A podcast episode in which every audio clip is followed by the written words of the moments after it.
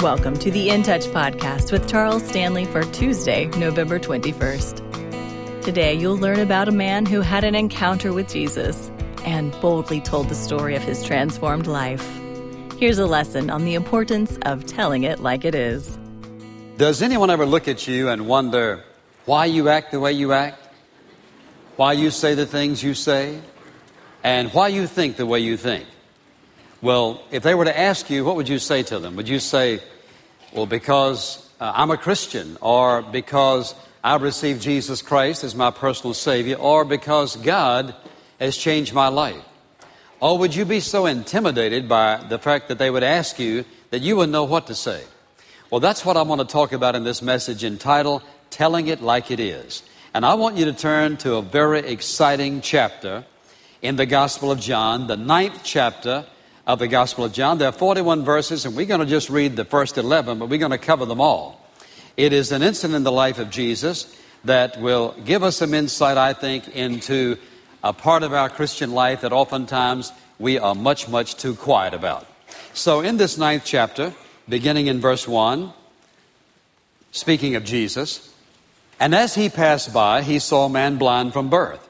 And his disciples asked him, saying, Rabbi, who sinned, this man or his parents, that he should be born blind? Jesus answered, It was neither that this man sinned nor his parents, but it was in order that the works of God might be displayed in him. We must work the works of him who sent me as long as it is day. Night is coming when no man can work. Now look at this next phrase. While I am in the world, I am the light of the world. You remember what he said in the Sermon on the Mount? Ye are the light of the world, knowing that he was going to ascend to the Father and that Christ in us would make us that light. That is, at least we would be the lanterns carrying the light. Verse 6 When he had said this, he spat on the ground and made clay of the spittle and applied the clay to his eyes and said to him, Go wash in the pool of Siloam, which is translated sent. And so he went away and washed and came back seeing. The neighbors, therefore, and those who previously saw him as a beggar were saying, Is this not the one who used to sit and beg? Others were saying, This is he. Still others were saying, No, but he's like him. He kept saying, I am the one. Therefore they were saying to him, How then were your eyes opened? He answered, The man who is called Jesus made clay, anointed my eyes, and said to me, Go to Siloam, wash. So I went away, washed, and I received my sight. And they said to him, Where is he? He said, I don't know. Now, they, these are the first 11 verses to sort of get us started here in a passage of Scripture that deals with something that all of us who are believers need to deal with. And that is our personal testimony. Now, think about this. Your personal testimony is one of God's most powerful tools of leading other people to know Christ as their Savior or getting them interested in the things of God. And so, what I want to talk about in this message is your personal testimony. And I simply want to say in the very beginning that your personal testimony is your expression of your convictions of what God has done and is doing in your life. Your personal testimony is your expression of your conviction of what God has been doing, has done, and is doing in your life. And all of us who are believers, those who have trusted Christ as their Savior, all of us have a personal testimony. All of us who have a personal testimony would have to say, before the Lord Jesus Christ came into our life, we were spiritually blind. We didn't see things the way God sees them. We didn't see ourselves in sin. We didn't see ourselves as rebels. We were defending our lifestyle. But when Jesus Christ, through His Word, convicted us of our sin. Our eyes began to open and we saw our need of Jesus Christ as our Savior. We saw His crucifixion as our means of salvation and we trusted Him as our personal Savior. Spiritual blindness is the disease that has plagued the whole human race, and only when the light of the world, who is Christ, shines into the darkened heart of a lost person does that person begin to see things as they really are and see them from an eternal perspective. So all of us were one time blind, spiritually blind, separated from God. and He came into our life, gave us enough light. We trusted Him as our personal Savior. What did we do? We believed Him for our salvation. And as this man was physically made whole, so you and I were spiritually made whole, and we began to see from God's perspective, and now we want to be what God wants us to be. So here's what happened. Now, I say this about your testimony. Your personal testimony is your expression of your conviction of what God has done in your life and what He is presently doing. Now, let me say also that more than likely, if you begin to share your testimony and you begin to tell other people what Jesus Christ has done in your life, you're going to run into the same thing this man ran into. Which leads me to say that more than likely, as you share your personal testimony, you are going to face challenges by those who hear you. Now, it's evident here what's happened. When somebody says, Well, what is this man's personal testimony? I want you to see how simple it is. Because oftentimes we think, Well, you know, I don't have a personal testimony. Uh, I didn't, I wasn't on drugs and in alcohol and all the things that a person can do to wreck and ruin their life. And so we have the idea today that unless a person's lived a wicked, vile, sinful, uh, horrendous kind of life, they don't have any testimony. Yes, they do. Listen, far more than being able to have to say, Well, you know, I lived in the bars and I did this and uh, I, I, lost everything and my life was an absolute total mess and a wreck, and one day Jesus saved me. Well, that's a wonderful testimony. We praise God for that. But you know what? When a six year old little girl walks this aisle, and she understands what it means to receive Jesus Christ as her personal Savior because her parents have trained her and taught her and read the Bible to her, and she's been to Sunday school and been to church and heard the gospel. And, and in her little teeny itsy bitsy little bit of pure faith, she says, Yes, I do want to receive Jesus as my Savior. Which is the greatest testimony in the eyes of God? To be saved at six and live for Jesus all of your life? Or let's say when that little six year old girl begins to be, when she begins to be a teenager, she's 18 and she says, Well, let me tell you what God did in my life when I was six years old. Because of the faithfulness of my parents teaching me the Word of God, I began to read the Scriptures and I began to understand a little bit. And when I was six, I walked down a church aisle and told my pastor that I had received Jesus as my, as my Savior, or I wanted to receive Jesus Christ as my Savior. You think, well, that's no testimony. Oh, yes, it is. Because it says, here is the awesome power of God. Here is the power of the gospel, that it's so complex that it absolutely, it, just befuddles these great theologians and philosophers out there who are trying to find out what it's all about. And here's a six year old little girl who reads the Word of God and it says, For God so loved the world that He gave His only begotten Son, that whosoever believes in Him should not perish, but have everlasting life. And that six year old little girl understands that Jesus loves her, that she has sinned against him, he will forgive her, and she'll be forever his child. And she says, Yes, that is the awesome power of the gospel. And she does have a testimony all of her life that she did not waste her life. She gave it to him very early, and all those years of her life, she has belonged to God. Your personal testimony is, is an expression of the conviction of what God has done in your life. But there will be conflict. Now, notice what happened in this passage.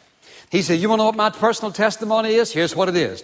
I met this man, Jesus. He spit on the ground, put clay on my eyes, told me to go wash in the pool of Siloam. I went and washed in the pool of Siloam, and I've been healed ever since. Now I can see. That's my personal testimony.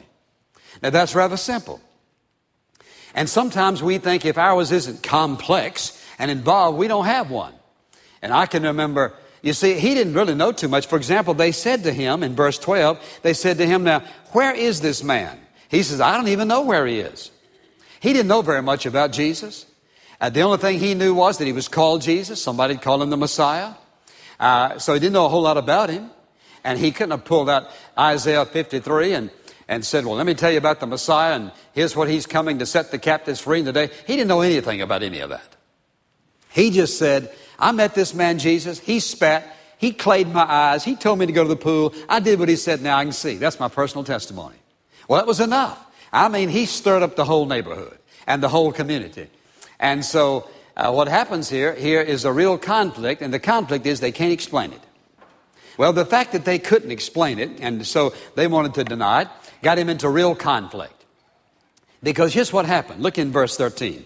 They brought him to the Pharisees uh, the man who was formerly blind. Now, in those days, the Pharisees and the rabbis, you, you, just went to them and asked them everything. If you want to make a decision about things, uh, oftentimes you went to the rabbi. What does the rabbi think? The rabbis have awesome influence and power uh, among the people. And so they said, We're going to find out what this is all about. The rabbis will be able to explain what happened to this man. So they bring him to the rabbis. Now, again, therefore, the Pharisees were also asking him. Now look at this again. They asked him how he received his sight and he said to them, I love this phrase. Watch this. He applied clay to my eyes. I washed and I see. Now look at this. He said, You want to know my testimony? Six words. He applied, I washed, I see. he says, It's just that simple. They said, No, it's too simple. Therefore, some of the Pharisees were saying, This man is not from God because he does not keep the Sabbath. But others were saying, How can a man who is a sinner perform such signs? And there was a division among them. Now look, here's what they're saying. The fact that he healed him on the Sabbath, placed Jesus in the category of a sinner. Therefore, they said, no, he couldn't have done it. He broke the Sabbath. Therefore, he's a sinner, and a sinner does not hear from God, and therefore, he could not have done it. Now, I want you to watch this because when we come to the end of this message, I'm going to say something that is so ultimately extremely important for every single one of you to hear. They said, We see it, but it's not true. Oh, it, either he is not the man, or what we see is not true because our God doesn't allow for healing on the Sabbath. Therefore, this man couldn't have healed him. But let's keep going.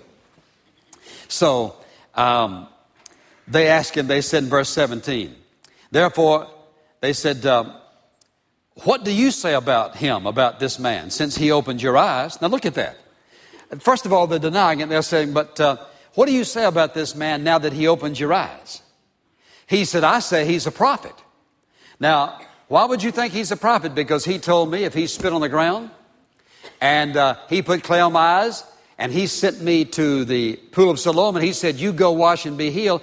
I went and, and what he told me was going to happen happened. He's a prophet. He told me if I washed, I'd be healed. I can see. That's the reason I think he's a prophet because it happened the way he said it was going to happen.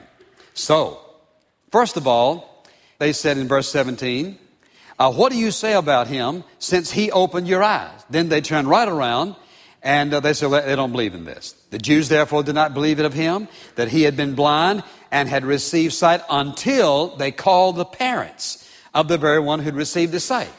Now, if you'll notice in um, verse 19, and they questioned them, saying, Is this your son, who you say was born blind? Then how does he now see? Now, everybody's asking how. They're not asking if he's if he can see. They said, how? The neighbors ask how. And they've already asked how in verse 15. They asked how in verse 16. And now here again in verse 19. Then how does he see? Now listen to what his parents said. His parents answered in verse 20, answered them and said, We know that this is our son and that he was born blind. But how he now sees, we do not know, or who opened his eyes we do not know. Ask him. He's of age. He shall speak for himself. Now, why did they, why did they respond in that fashion? Very intimidated. Look at verse 22. His parents said this because they were afraid of the Jews, for the Jews had already agreed that if anyone should confess him to be Christ, that is the Messiah, he should be put out of the synagogue. And so, what I want you to see is this. Oftentimes, in giving your personal testimony, when people don't understand, when you say to, to them, I've been born again, what do you mean by that? Well, Jesus came into my heart. What do you mean by that? I trusted Jesus as my Savior. What do you mean by that? Don't, don't, don't give me this religious stuff. In other words, I know you're different and you talk different, act different, you think different, you don't go the same places we do, do the same things we do. Uh, explain this to me. And when you say, well, here's what I did. I just believed what the Word of God said that Jesus Christ died on the cross for my sins. And I accepted that as true and I asked Jesus Christ to forgive me of my sins, and I received Him as my personal Savior by faith. I asked Him to come into my life, and He saved me, and I've never been the same since. Oh, no, no, no, wait a minute now, wait a minute. But, but, but it's got to be more to it than that. No, you know, He applied, I washed, I see. It's just that simple. You know, He died, I trusted, I'm saved. It's just that simple. And so often, people will not share the wonderful work God has done in their heart because they think they got to have some, give them some big theological answer. You don't have to do that. Your personal testimony is your expression of your conviction of what God has done in your life and is doing. And so there will oftentimes be conflict. Now, what is it, uh, when we think about this conflict, we have to ask ourselves the question, and that is, what is it about this that brings conflict? Because oftentimes it will, and people will, uh, uh, they will challenge us, and uh, uh, they will be critical, uh, and sometimes they'll be critical of our lifestyle. Now remember this, get this down real clearly. Many times when the unbeliever attacks your faith, it isn't really because they don't believe.